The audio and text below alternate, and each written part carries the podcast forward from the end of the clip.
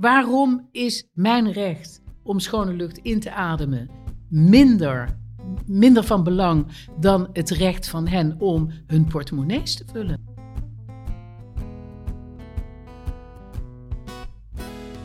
Wat moet, dat moet en daarom is het goed. Dat zei mijn oma altijd en het is ook een beetje mijn lijfspreuk geworden, ook in mijn politieke bestaan. Nou heb ik voor mezelf al wel redelijk op een rijtje wat er allemaal moet gebeuren in Nederland en waarom dat dan goed is. Maar ik ben ook heel benieuwd naar de goede ideeën van anderen. In deze podcast ontvang ik mensen die mij inspireren en praat ik met hen over de goede ideeën die zij hebben voor de samenleving. Nou, normaal komen ze bij me langs op mijn werkkamer in de Tweede Kamer. Een hele mooie kamer, maar ja, die wordt op dit moment verbouwd. Dus vandaag zitten we in Amsterdam, in de Bali om precies te zijn. En vandaag is de gast in de podcast, dat vind ik heel erg leuk, Benedict Fiek. Over haar strijd tegen de ziekmakende industrie. Benedict, welkom. Hallo? In de Bali. Ik zag dat wij wat gemeen hebben, namelijk dat wij hier alle twee ons hebben laten slachtofferen voor het zogenaamde operatie interview. eh. Ja, inderdaad. Ja, ja, inderdaad. Ja. Hoe vond jij dat om te doen? Ik vond het wel grappig eigenlijk, die, die middag. Ik moet even nadenken wie mij ook alweer... Ja, want even voor de luisteraars. Ja. Je doet dan mee en je wordt dan door drie mensen geïnterviewd, maar je weet dus van tevoren niet door wie en Nee, waarover. Je precies. weet eigenlijk niks. Ja, toch? je weet niks. Nee. En ik werd... Hoe ging het eh, bij jou? Ja, er was een journalist van het AD, Jelle... ehm, Oh ja. God, ik vergeet de achternaam altijd. Gerard Spong, die zat er. En Jelle zat er. En een derde, die ik... Ik herinner me gewoon niet precies de derde, Nee, ja. gezegd. Ja, dat kan dus ook. Ja. hè? Dat je, ja, Ja, ja, dat dacht ik van tevoren ook van, oh jee, als ik ze maar wel herken dadelijk dan. Ja, nee, precies. Nee, Ja. De derde... Oh jawel, dat was een journaliste van Parool. Oh ja. Ja, Ja. Eva Hoeken. Oh ja. Ja, nee, ik weet Ah, het. ja. Nee, sorry. Eva, Ja. sorry. Ja, Ja, ja. Maar het is wel spannend om te doen. Ja, het was Vond ik ook wel. hoor. Ja, vond ik ook Ja, wel, ja. ja. Nou goed, vandaag hier voor de podcast. Ja. Hartstikke leuk. Eh, hoe, hoe is het met je? Waar ben je op dit moment eh, druk mee? Nou, ik ben net terug van vakantie. Eh, ik ben in Italië geweest en dan ben ik altijd druk met het wegwerken van achterstallige mails. van het inventariseren wat er in de nabije toekomst gaat gebeuren. En ehm, ja, gewoon het inventariseren van de klussen die, ik, eh, die zometeen op mijn bord liggen. Is niet helemaal het idee van het concept vakantie, hè? Nee, dat weet ik, dat weet ik. Maar het is onvermijdelijk. Ja, Het is ja ik herken het heel Ja, erg daar niet ja, van. Maar eh, Ik heb ook dit jaar heb ik wel geprobeerd om ja, zo min mogelijk tijdens mijn vakantie te doen, maar dat is niet altijd, eh, lukt niet altijd. Maar dat zal je wel herkennen. ja. Denk ik. Ja. kom je dan wel een beetje uitgerust terug? Of? Zeker, absoluut. Veel- In ieder geval alleen al door eh, de hele dag buiten te zijn, veel te wandelen, zwemmen, dat soort dingen. Kijk, ja, Ja, goed ja, actief dus. Ja, ja. Hey, ehm, je bent ook, eh, ja, je doet van alles. Ik zou het leuk vinden om met je te praten ook over, even over de sociaal advocatuur. Want dat is uiteindelijk natuurlijk ook jouw, eh, Dat is jouw mijn, eh, achtergrond. Absoluut. Vanzelfsprekend over alles rondom Tata Steel, waar je op Mhm. dit moment mee, mee bezig bent. Maar goed, daar komen we nog wel op. Misschien eerst even over die sociaal advocatuur. Want dat is wel iets wat ja, ons als partij ook nou aan het hart eh, gaat. Mhm. Ehm, maar ja, ik weet niet hoe jij dat ziet. Maar op, op dit moment hangt de vlag er niet zo heel Nee. positief bij. Hè? Voor de Nee. sociaal advocatuur Er zijn heel veel mensen die er gewoon mee stoppen. Omdat ze Mhm, gewoon zeggen, ja, mhm. eh, We kunnen niet gewoon uit. niet meer Nee, bolwerken. ik kan gewoon niet het werk Ja, leveren wat ik wil. Klopt. Hoe, ja. eh, hoe, hoe kijk jij daarna? Nou, ik vind dat echt een heel groot probleem. Het probleem is namelijk dat er een tweedeling komt. Hè? Dat ehm, Ja. eh, soms de vrijheid die mensen hebben om eh, de advocaat te kiezen die ze willen. Hè, want er is een heel groot misverstand. Mensen denken dat als een advocaat regelmatig op tv is. Ik kom ook wel eens op tv en Peter Plasman. We zien je wel eens, en- ja. Hè, dus dan denken ze dat wij geen eh prodeo-zaken doen. Maar mijn praktijk bestaat voor, denk ik, 65% uit prodeo-zaken. En vroeger was het gewoon Hm. 100%. Dus ik kom echt uit die sociale advocatuur. En ik vind het ook heel belangrijk dat kwaliteit eh, van advocaten de, ja, de reden is waarom iemand een specialist in de arm eh, kan Ja. nemen. Maar de regels zijn zo strikt geworden en de betalingen zijn zo laag dat wij soms niet eens het, nood, het, het loodgieterstarief verdienen. Dat je gewoon, en dat je soms zelfs een zitting letterlijk voor niks doet. Dus dat betekent dat je afweegt. Gewoon heel toevallig, gisteren werd ik gebeld door een gedetineerde. Die had een groot probleem in een grote zaak, maar een niet zogenaamd bewerkelijke zaak. En dat is dan de, de, de benaming voor een zaak waarin je ehm, eh, ja, met toestemming van de Raad voor de Rechtsbijstand bijvoorbeeld 40 uur verdediging mag verteren voor 100 euro bruto per uur. Oké, hoor je mij niet over klagen, want ik ben de leeftijd ver voorbij dat ik denk dat ik in dit vak. Het is ook nooit mijn ambitie geweest om rijk te worden in dit vak. Mensen denken dat. Hmm. Heel raar. Ja, het idee advocaat is toch uh, idee gewoon, Zuidas, ja. grote horloges, mooie auto's. Toch? Ja, maar ik bedoel, kom eens bij ons op kantoor, ja. zou ik zeggen. En dan zie je gewoon hoe minimalistisch wij gehuisvest zijn. Hm. Maar dat even terzijde, want ik ga echt niet klagen over. Uh, daar, daar, daar ben ik niet voor. Maar die jongen die wilde mij dus als advocaat. Ik zeg: Oké, in welke fase van de procedure ben je? Ehm, hoe lang staat jouw huidige advocaat jou, ook, uh, jou uh, al bij? Dan kan ik onmiddellijk een inschatting maken hoe het met de betaling zal gaan. En die, ik moest direct al tot de conclusie komen: het spijt me, maar als ik deze zaak overneem, mhm. dan moet ik natuurlijk het dossier gaan bestuderen en dingen gaan doen die noodzakelijk zijn voor een goede verdediging. Maar dat gaat niet betaald worden. Nul. Gewoon niks. Gewoon, misschien dat ik drie uur zou kunnen werken in die zaak. Ja. Nou, iemand zit vast in Scheveningen. Ik bedoel, het is onmogelijk. Onmogelijk. Ja. Dus dat betekent dat een basiswens van verdachten niet in vervulling kan gaan, niet uh, gerespecteerd kan worden door het systeem van vergoedingen. En ik begrijp heel goed dat subsidie niet ongelimiteerd kan zijn, maar de tweedeling is op dit moment huge. Het is echt gewoon een probleem. Het oh. is echt een probleem. Maar wat um, betekent dat in jouw ogen dan voor de rechtsstaat in Nederland, die wij toch pretenderen te zijn, met ja, z'n allen? Ja, nee. Hoe, hoe verhoudt zich dat dan tot elkaar? Ja, kijk, alles heeft uh, een prijskaartje. En de politiek maakt natuurlijk keuzes om uh, te bezuinigen. En het doet mij denken aan de woorden van um, Fred Teven. Uh, toen hij nog in de politiek zat. Ja. Die zei: bezuinig maar op de advocatuur.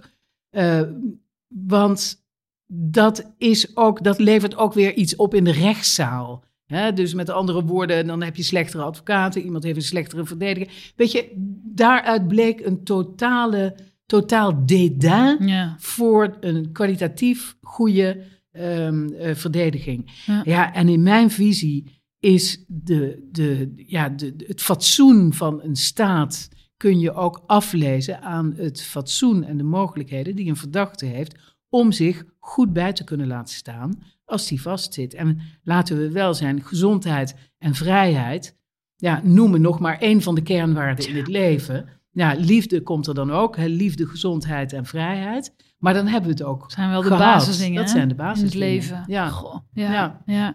En die tweedeling die jij uh, noemt, uh, jij, ja, jij ziet het dus zelf, denk ik, met eigen ogen in jouw eigen praktijk. Uh, dat is een, een woordtweedeling, maar wat, hoe, hoe, hoe zie jij hoe dat uitpakt gewoon voor mensen in, in hun leven? Nou ja, je, um, kijk, Wat is die tweedeling? Ja, die tweedeling is dat mensen overgeleverd worden aan um, niet gespecialiseerde uh, advocaten als ze geen geld hebben. Hm. En dat ze dus niet een advocaat kunnen uitkiezen. Dus die, de advocaat die ze dan in de piket krijgen, omdat hij toevallig dienst heeft, dat ze daar geen gebruik van kunnen maken. En dat betekent dus dat de verdediging van degene met een gevulde portemonnee er anders uitziet dan de verdediging met, van iemand die gewoon geen cent te makken heeft. Ik loop natuurlijk al, ik ben natuurlijk al vrij oud. Je loopt al even mee om het loop al even vriendelijk te zeggen. Precies. Ja, je hebt heel veel ervaring. Dus ik heb, ik heb best veel ervaring en ik zie gewoon dat het allemaal verandert. Maar ook, ja? ja wat, wat is het meest veranderd? Um, nou ja, het populisme dat ook binnencijpelt. Binnen het recht ook? Binnen het recht ook, maar ook het, het, gewoon het aanhitsen van mensen om rechters niet te vertrouwen. Hm. Wat ik heel zorgelijk vind. Maar ook het repressieve, hè, veel zwaardere straffen. Uh, de, de, de, de onmogelijkheden om in de baaiers mensen te helpen in plaats van ze gewoon op te sluiten, deur, eh, sleutel pakken, Tot sleutel over 20 weggooien. jaar. Ja, van doei, Mhm. leuke universiteit binnen eh, de, eh, de baaiers.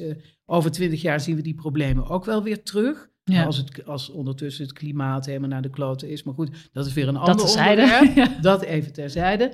Maar weet je, er is gewoon, het lijkt wel alsof er iedere keer plannetjes voor vier jaar worden gemaakt. En ik wil niet slijmen, maar de steun die wij in het verleden hadden binnen de sociale advocatuur, dat was altijd SP.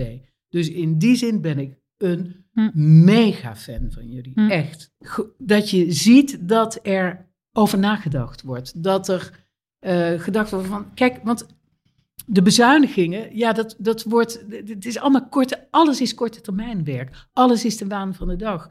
Maar als je uiteindelijk een maatschappij wil helpen, ja, hoe help je ze dan? Toen ik net advocaat was, ik weet nog, ik was tweedejaars of zo, en ik liep met een vriendin door het Vondelpark. En er werd een vrouw, die werd in elkaar geslagen door een kerel. En die vrouw die had een kindje in de, Mm. in de kinderwagentje. Mm. En toen, ze, en toen keek ze mij zo toch wel redelijk met een beetje zo, een beetje afschuw aan. Toen zegt ze, en die vent die ga jij dus verdedigen. Ik zeg, zie je dat kindje? Dit kindje, dat is mijn toekomstige cliënt. Mm. En zo is het gewoon wel. Mm. Ik bedoel, ik heb nog bijna nooit in mijn carrière meegemaakt dat iemand zonder gedoe vanuit de wieg of gedoe in het brein Ja. gewoon zomaar losging. Maar niemand wordt slecht geboren op die manier. Toch? Nou, er Of- zijn best wel. Ik denk wel dat bijvoorbeeld psychopathie. Hè, er, zijn, er zijn een aantal stoornissen, borderline stoornis, eh, ja, psychopathie. precies. Maar dan speelt er iets op dat vlak. Precies, maar het zijn altijd breinproblemen Mhm. en omgevingsproblemen. En ehm, ja, de, het is natuurlijk heel makkelijk om iemand de baaiers in te smijten. En te denken, hè, bijvoorbeeld ook... Dat zie je in de politiek natuurlijk ook. Hè? Ja. Dat bek lekker, eh, Ja, hogere tuurlijk, straffen, eh, tuurlijk levenslang en noem maar op. Ja. Maar ze hadden, er is een blik, er is zo'n groot blik vol met kansarme ehm, of geestelijk niet volwaardige Hm. mensen die bereid zijn om voor twintig ruggen iemand om te leggen. Hm. Om maar even in de termen te spreken zoals dat gaat. Zie jij dan ook, eh, dat hoor je veel namelijk van politiemensen, dat zij, eh, even een zijpad hoor, maar door de bezuinigingen in de geestelijke gezondheidszorg hoor ik veel politiemensen Mm. die zeggen, ja, wij worden heel vaak nu opgeroepen met een melding en dan Ja, krijgen we dat met klopt. eigenlijk gewoon een cliënt te maken die eigenlijk gewoon zorg nodig heeft. Maar die Klopt. moeten wij dan oppakken en in de bak zetten. Ja, maar er was laatst een arrestatieteam dat opgetrommeld werd om iemand die zelfmoord wilde plegen, om die van de balustrade af te Ja. trekken. Ja, daar Ja. is een AT natuurlijk niet voor bedoeld, een arrestatieteam niet voor bedoeld. Nee. Maar dat is gewoon wat je krijgt. Dus het is, ja, en dan zie je ook tegelijkertijd gewoon geld wegvloeien naar projecten. Hè, ik bedoel, Siewert van der Linde, Linde, eh, Ja, whoever. En ik kan het allemaal niet op detailniveau beoordelen. de ja. mond- maar je ziet gewoon geld wegvloeien. En je ziet aan de andere kant bezuinig, bezuinigingen plaatsvinden.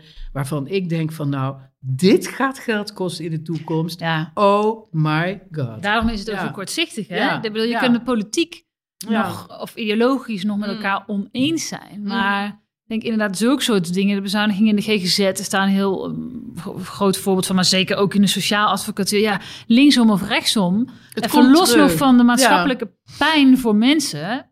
Ook al je nog denken, nou ja, hè, Mm. daar kijken we niet naar. De kosten ook, toch? Het is Ja. toch heel eh Uiteindelijk wel, maar- opportunistisch? Tuurlijk, tuurlijk. Maar als je dan de begroting, die wordt, ik bedoel, ik ben politiek helemaal niet ingevoerd hoor. Maar ik denk dat alles per eh, blok van vier jaar beoordeeld Mhm. wordt. En als je, als je Mhm. dat op alle fronten doet, Mhm. hè, eh, bijvoorbeeld op milieugebied, hè, klimatologisch gebied, dat wordt als een linkse hobby eh geframed. Dan denk ik, sorry mensen, maar het milieu gaat ons allen aan. Nou, je is misschien een mooi bruggetje, want je begint zelf al over eh, klimaat.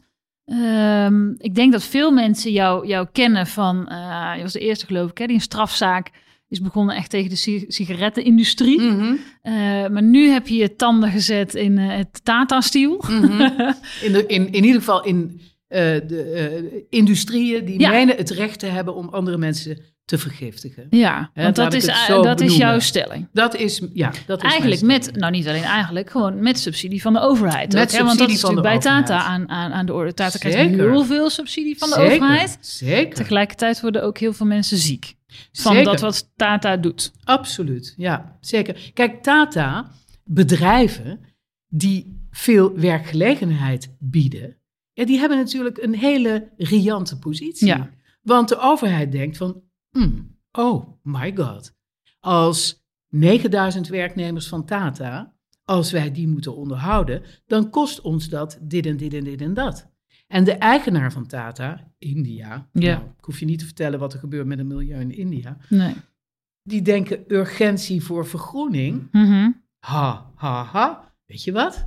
We wachten net zo lang tot de bevolking zich roert, tot die procedures voeren, zoals eh, de, strafzaak die ik nu Mhm. probeer los te kloppen bij het Openbaar Ministerie. En dan komt de overheid wel met, het, met geld voor het achterstallig onderhoud. Jij denkt ja. dat dat hun, hun strategie is, dat ze daar eigenlijk Daar gewoon ben op wachten? ik van overtuigd Ja. dat dat zo is. Daar ben ik echt van overtuigd dat dat zo is. Want ik heb eh, contact met anonieme bronnen die werken bij Tata. En die mij dat gewoon duidelijk kunnen maken. En hoe is dat eh, tijd te keren dan? Dat tij is in ieder geval te keren door je geen rat. Hè? Ik bedoel, je moet in ieder geval alert zijn Mhm. en beseffen hoe dat werkt. Ja. En ook vragen waar je je geld in stopt. Want er, er staat een fabriek eh, in een gebied waar heel veel mensen wonen, waar ontzettend veel gerecreëerd wordt. Ehm, waar wat eigenlijk de groene buffer is voor Nederland. Dat, je zou eigenlijk willen zeggen van als je ziek bent, ga gewoon eens een keer een dag naar het strand. Nou, de mensen. Frisse lucht. Ja, ga, ga frisse lucht Ja. happen. Als, je daar, als je zegt, ik heb altijd gezond geleefd, ik ben altijd buiten geweest, en je zegt dat terwijl je opgroeit in die regio, die omgeving, ja.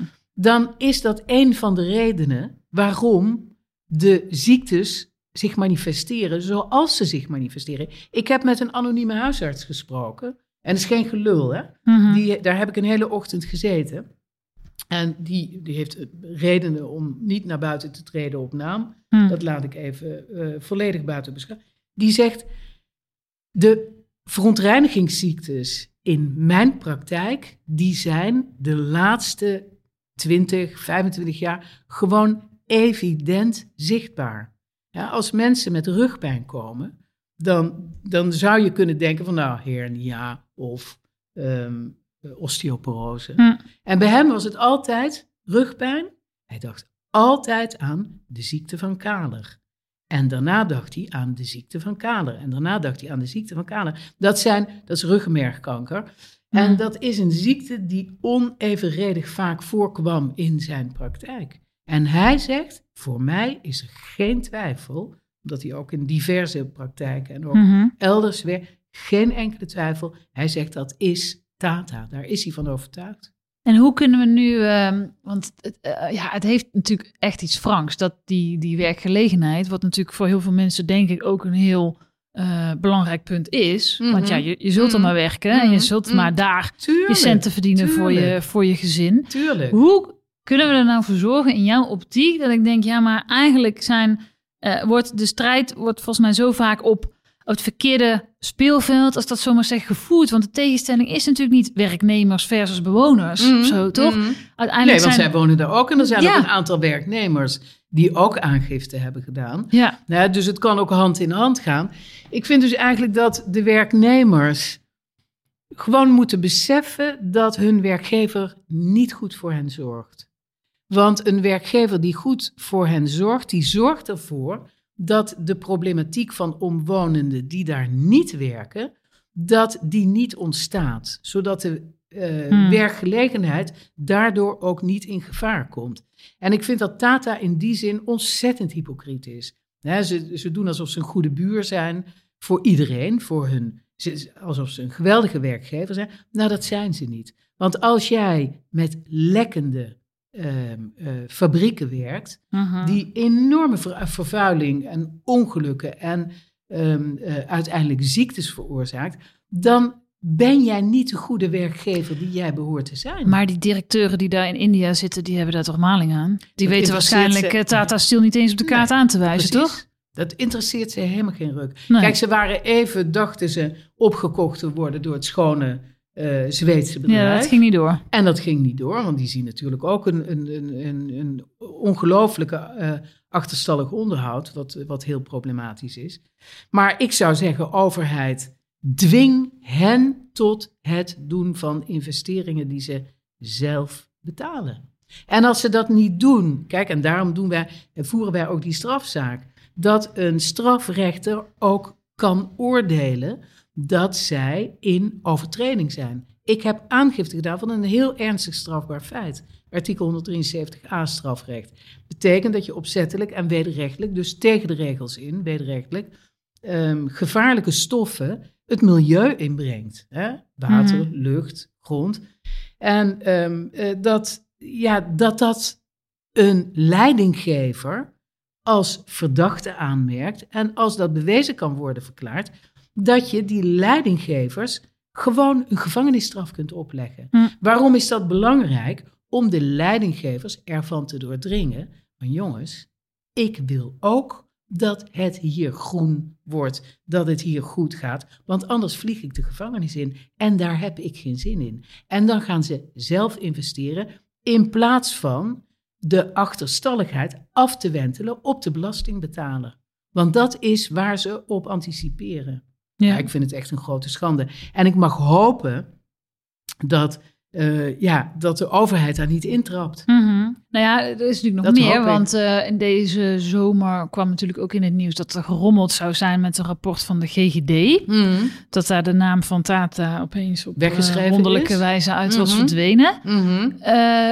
Hoe, hoe beoordeel je zoiets dan? Want ik kan me ook voorstellen, als je alles zo bij elkaar optelt, dat Mhm. ook, ook voor omwonenden bijvoorbeeld, ja, het voelt nogal als een David en Goliath Ja, nee, strijd. zeker. dit, hè? Als dit soort dingen Mhm. kennelijk dus kunnen in Nou ja, Nederland. het voelt, het voelt als Palermo aan de Eimond, vind ik een beetje. Gewoon toch echt dat iedereen onder de indruk is van grote spelers in het veld. ja. Ja, dat is bij de tabaksindustrie ook. Die zitten ook allemaal officieel eh, lekker stoer te zijn aan tafel. En die delen dingen. Hè, die, die, er wordt van alles gedaan.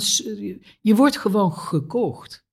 En als je onder de indruk bent, en ik heb ook de indruk dat de provincie gewoon de kennis niet heeft en de kunde niet heeft om zo'n grote reus als Tata daadwerkelijk in de smiezen te houden Mm. en hen te laten doen wat zij willen, dat gebeurt gewoon niet. Want het strafrecht is een ultimum remedium. Dat doe je als er geen andere mogelijkheden meer zijn. Maar er- we hebben gewoon geen andere keus. En ga eens kijken dat. En ga Tata ook waarschuwen: van jongens, sorry, maar wij gaan de beurs niet trekken. Echt niet. Nee. Wij gaan de belasting. En dat is ook wat Schiphol doet. Hè, want volgens mij teren die nog op een verdrag uit 1930 of zoiets. eh, om geen belasting over kerosine te hoeven te betalen. Maar dat is natuurlijk gewoon van de zotte. Dat de overheid bepaalde bedrijven gewoon in de lucht houdt. Omdat de bedrijven erop rekenen dat ze in de lucht gehouden worden. En bij Schiphol is dat natuurlijk letterlijk ook. Ja, ja. En bij Tata, het is echt, ik bedoel, het zou echt een hele grote schande zijn als dat gebeurt. Nou is onderdeel van deze podcast ook dat ik eh, de gast een fragmentje laat horen van een eh, van mijn SP-collega's. Dit keer eh, het fragmentje van jou is van Renske Leijten. Ze houdt zich ook bezig met Tata Steel in de Tweede Kamer. En ze is ook volop te vinden in, eh, in de omgeving om eh, met bewoners eh, daarover te spreken. Eh, en ik zou graag haar bijdrage aan jou willen laten Heel horen. leuk. En vervolgens jouw eh, Reactie. reactie. horen. Kom ze, Renske. Oké. Hey, Benedict, met Renske. Renske Leijten.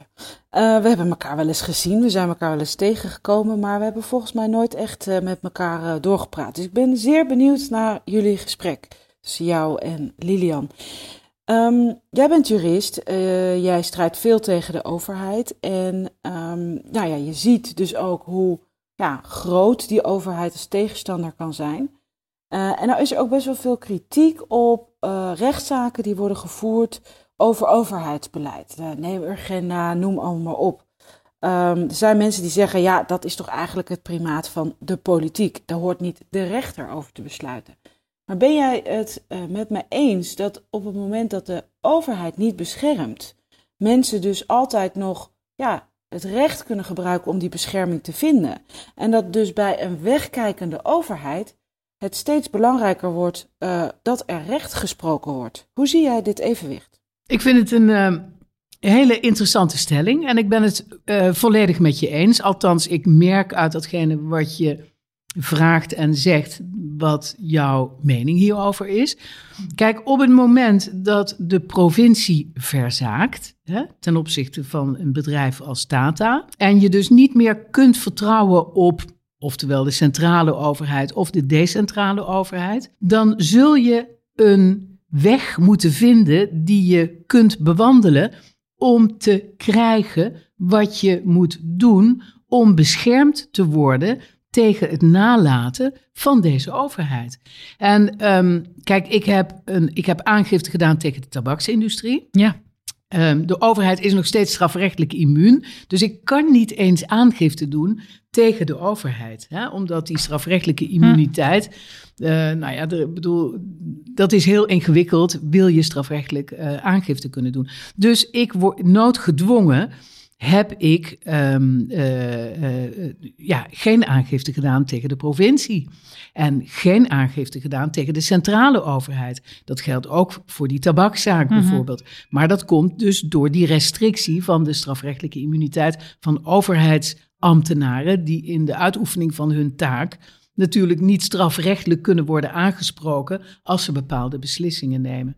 Maar, ja, um, die natuurlijk door de politiek worden genomen. Die door de ja. politiek worden genomen. Dus in die zin strijd ik ja, via een U-bocht tegen ja. de overheid. En um, dat doe ik als uh, de overheid er niet is, Mhm. mm -hmm. niet helpt, niet adequaat is. Uh, uh, soms um, ja, zich laat ringeloren Mhm. mm -hmm. door, um, ja, ja, door bedrijven of door machtige spelers uh, van de industrie. En vind jij dan dat mensen in Nederland uh, nog steeds op een goede manier hun recht kunnen halen? Als je bijvoorbeeld, kijk, nou ja, we hebben het kinderopvangtoeslagschandaal gezien, Mhm. mm -hmm. waarbij evident was Mm -hmm. dat mensen niet hun recht konden Mhm. halen, ook al stonden ze in hun ja, recht. gruwelijk. Ja. Ja. met gruwelijke Zo gevolgen inderdaad. ja. Nou, we, we hebben net al even Tata Steel aan de hand. Mhm. Andere uh, onderwerpen ook. De Mhm. bezuiniging op de sociaaladvocatuur. Van je ook aangeeft leidt tot tweedeling. Kun je ook afvragen. Ja, kunnen Mhm. mensen op, nog op de juiste manier hun recht halen? Nou ja, er zijn wel rechters die nu echt wel dapper zijn en ook wel stappen zetten. Ik bedoel, de zaak tegen Shell uh, is een, ge- dat is- vind ik een geweldig vonnis. Dat Shell ook verplicht wordt op grond van afspraken tussen landen onderling om de CO2-uitstoot te verminderen, om daar daadwerkelijk iets aan te moeten doen. En dat vind ik fantastisch. En vrijwilligheid bij individuen, maar ook bij bedrijven. Ja, vrijwilligheid, uh, dus de stappen zetten op basis van vrijwilligheid. Ik zie het jammer genoeg niet gebeuren, omdat um, mensen zo geboetseerd zijn dat ze, ja, dat ze eigenlijk gewoon vanavond lekker willen kunnen gaan stappen, of lekker een huis willen kopen, of lekker dit en dit en dat willen doen. Mhm. Dus mensen denken aan zichzelf en aan hun klein omgevingje. En zullen zich dus niet bekreunen over de grote dossiers. En daarom denk ik ook, en dat zou ik eigenlijk de SP's willen vragen om daarover na te denken, dat als je het hebt over CO2-reductie, het milieu, de zorgen die er echt moeten zijn voor het behoud van deze planeet, voor de soort mens, hè, de soort mens, dat, um, ja, dat er gewoon echt dingen gedwongen zullen moeten worden opgelegd. En ik denk bijvoorbeeld dat uh, een, een CO2-quotum uitstoot per individu, per bedrijf, dat dat moet worden vastgesteld, zonder dat je het kunt vervreemden. Mhm. Hè? Dus dat, dat, dat, uh, dat mensen die gezond zijn en jong zijn en kunnen fietsen, nou, die krijgen een lager quotum. Uh, uh, qua verbruik. Mhm. Uh, ik, ik, noem maar wat. Je krijgt gewoon een maximum aantal kilometers die je mag verrijden per jaar. Maar denk je niet Ja. dat, in het begin van het gesprek hadden we het over, um, dat gaf jij eigenlijk aan, dat daar waar je wieg staat, dat ging toen over, uh, over het rechtsstaat natuurlijk, Mhm. criminaliteit in dit geval, maar daar waar je wieg staat wel heel bepalend is, ook Ja. voor heel veel dingen. Heel En dat dat ja. natuurlijk ook hier geldt. En dat ik, eh, dat, dat onze lijn is in ieder geval dat, dat dit, die, die, die quota en dat echt gewoon, weet je, hoe vaak er niet in de politiek wordt gezegd, een moreel appel op een Mm. bedrijf. Ja, Mm. weet je, natuurlijk werkt dat niet. Nee, maar Daarvan- die bedrijven... daar zijn de belangen veel te groot Ja, Zeker als ja. de aandeelhouders in India zitten. Tuurlijk, weet je, dat gaat natuurlijk tuurlijk. niet werken. Nee, dat gaat Dus niet dat je daar gewoon hele Ja, eh, strikte je- regels ja. oplegt. Ja, Ja. en ik denk dat, dat dat ook eerst moet gebeuren, ook om bij individuen, zeg maar, eh, nou ja, draagvlak te creëren voordat er je dingen eens. moeten veranderen. Ja, Want ben ik met je eens. ja, ik- als jij zo'n ja. uitstoter naast je hebt staan, ja, ga Ja. jij dan denken, nou, eh, ik pak de fiets? Ja, Nee, nee, maar het is, het is absoluut zo dat de, de, de, de, de grootvervuilers niet moeten denken dat zij rechten kunnen kopen om te kunnen vervuilen. is nu Dat wel zo natuurlijk. Hè? Ja, het hele systeem is, is- zo ingericht. Ja, maar dat is natuurlijk gewoon absurd. Ja, ze kunnen het gewoon waar- afkopen. want waarom is mijn recht om schone lucht in te ademen minder, ehm, eh, minder, minder van belang dan het recht van hen om hun portemonnees te vullen? ja.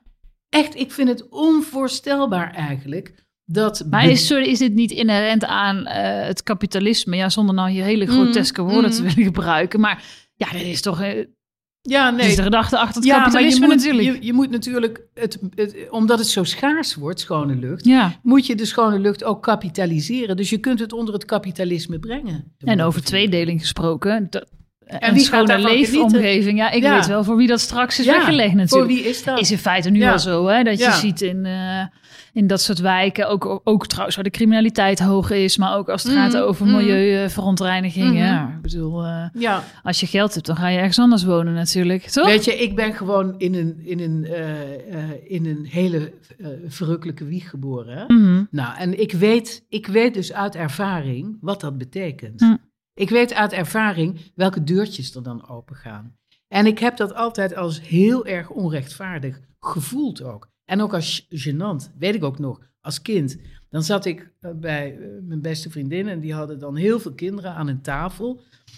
En die, die ouders die legden het mes en vork voor mij neer. Nou, ik, ik, ik, heb, ik voel nog de gêne gewoon van dat verschil. Hm. En ik heb dat altijd als iets. Ik kan daar ook niks aan doen. Weet je, dus de, de een kan er niks aan doen dat hij in een criminele wijk op. Maar ik kan er ook niks aan doen. Maar ik wil wel als volwassene, wil ik wel iets terugdoen. Mhm. Wil ik wel gewoon daar ook iets over zeggen en daar iets voor doen. Hm. Want dat vind ik, ik vind dat ook een last. Snap je? Nou ja, de strijd Ja. tegen ongelijkheid is Ja, een dat- heel dat- eh, noemenswaardige strijd, toch? Hey Benedict, misschien tot slot ehm, over Tata en eh, nou ja, alles wat je daarmee eh, aan het doen bent. Kan je een klein tipje van de sluier misschien oplichten van, van je plannen nog verder? Of Nou, ik wil natuurlijk niet te veel Nee, dat tipjes snap oplichten, ik. want, Nee. Goliath maak ze niet wijzer dan ze zijn? ja, Ja. luistert wellicht mee. Maar je trekt wel Ja. echt samen op met, eh, met de bewoners vooral, ja, hè? Dit- zeker. Ja, Kijk, ik heb nu een grote groep aangevers. ja. Hè, de dorpsraad van Wijk aan Zee. Nou, dat zijn Ja. heel veel ehm, eh, individuen die verenigd zijn in de dorpsraad. Een heleboel eh, organisaties ook. We zitten ook niet stil, dus de aangevers die blijven komen. Heel veel omwonenden, mensen die er gewoond hebben. Ehm, eh, ja, klimaatvluchtelingen die er, gewoond, die er ooit gewoond hebben en nu naar een schoner gebied zijn vertrokken. Die daar geld voor Die dat hadden. zich kunnen permitteren. Zich dat- ja. Maar ook mensen die zich dat niet kunnen permitteren. Ja. Artsen, Ja. tandartsen. Ja. Weet je, gewoon een hele grote groep. En wat ik wil, dat is ook politiek ehm, eh, iets bewerkstelligen. Eh, dat Tata hier gewoon niet mee wegkomt. Mhm. En wat mij betreft gaat dat ook echt niet gebeuren.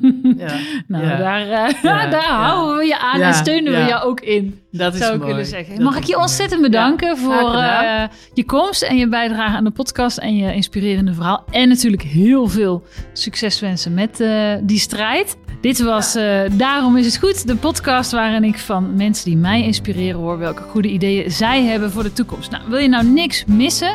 Abonneer je dan via Apple Podcast of via Spotify. Tot de volgende!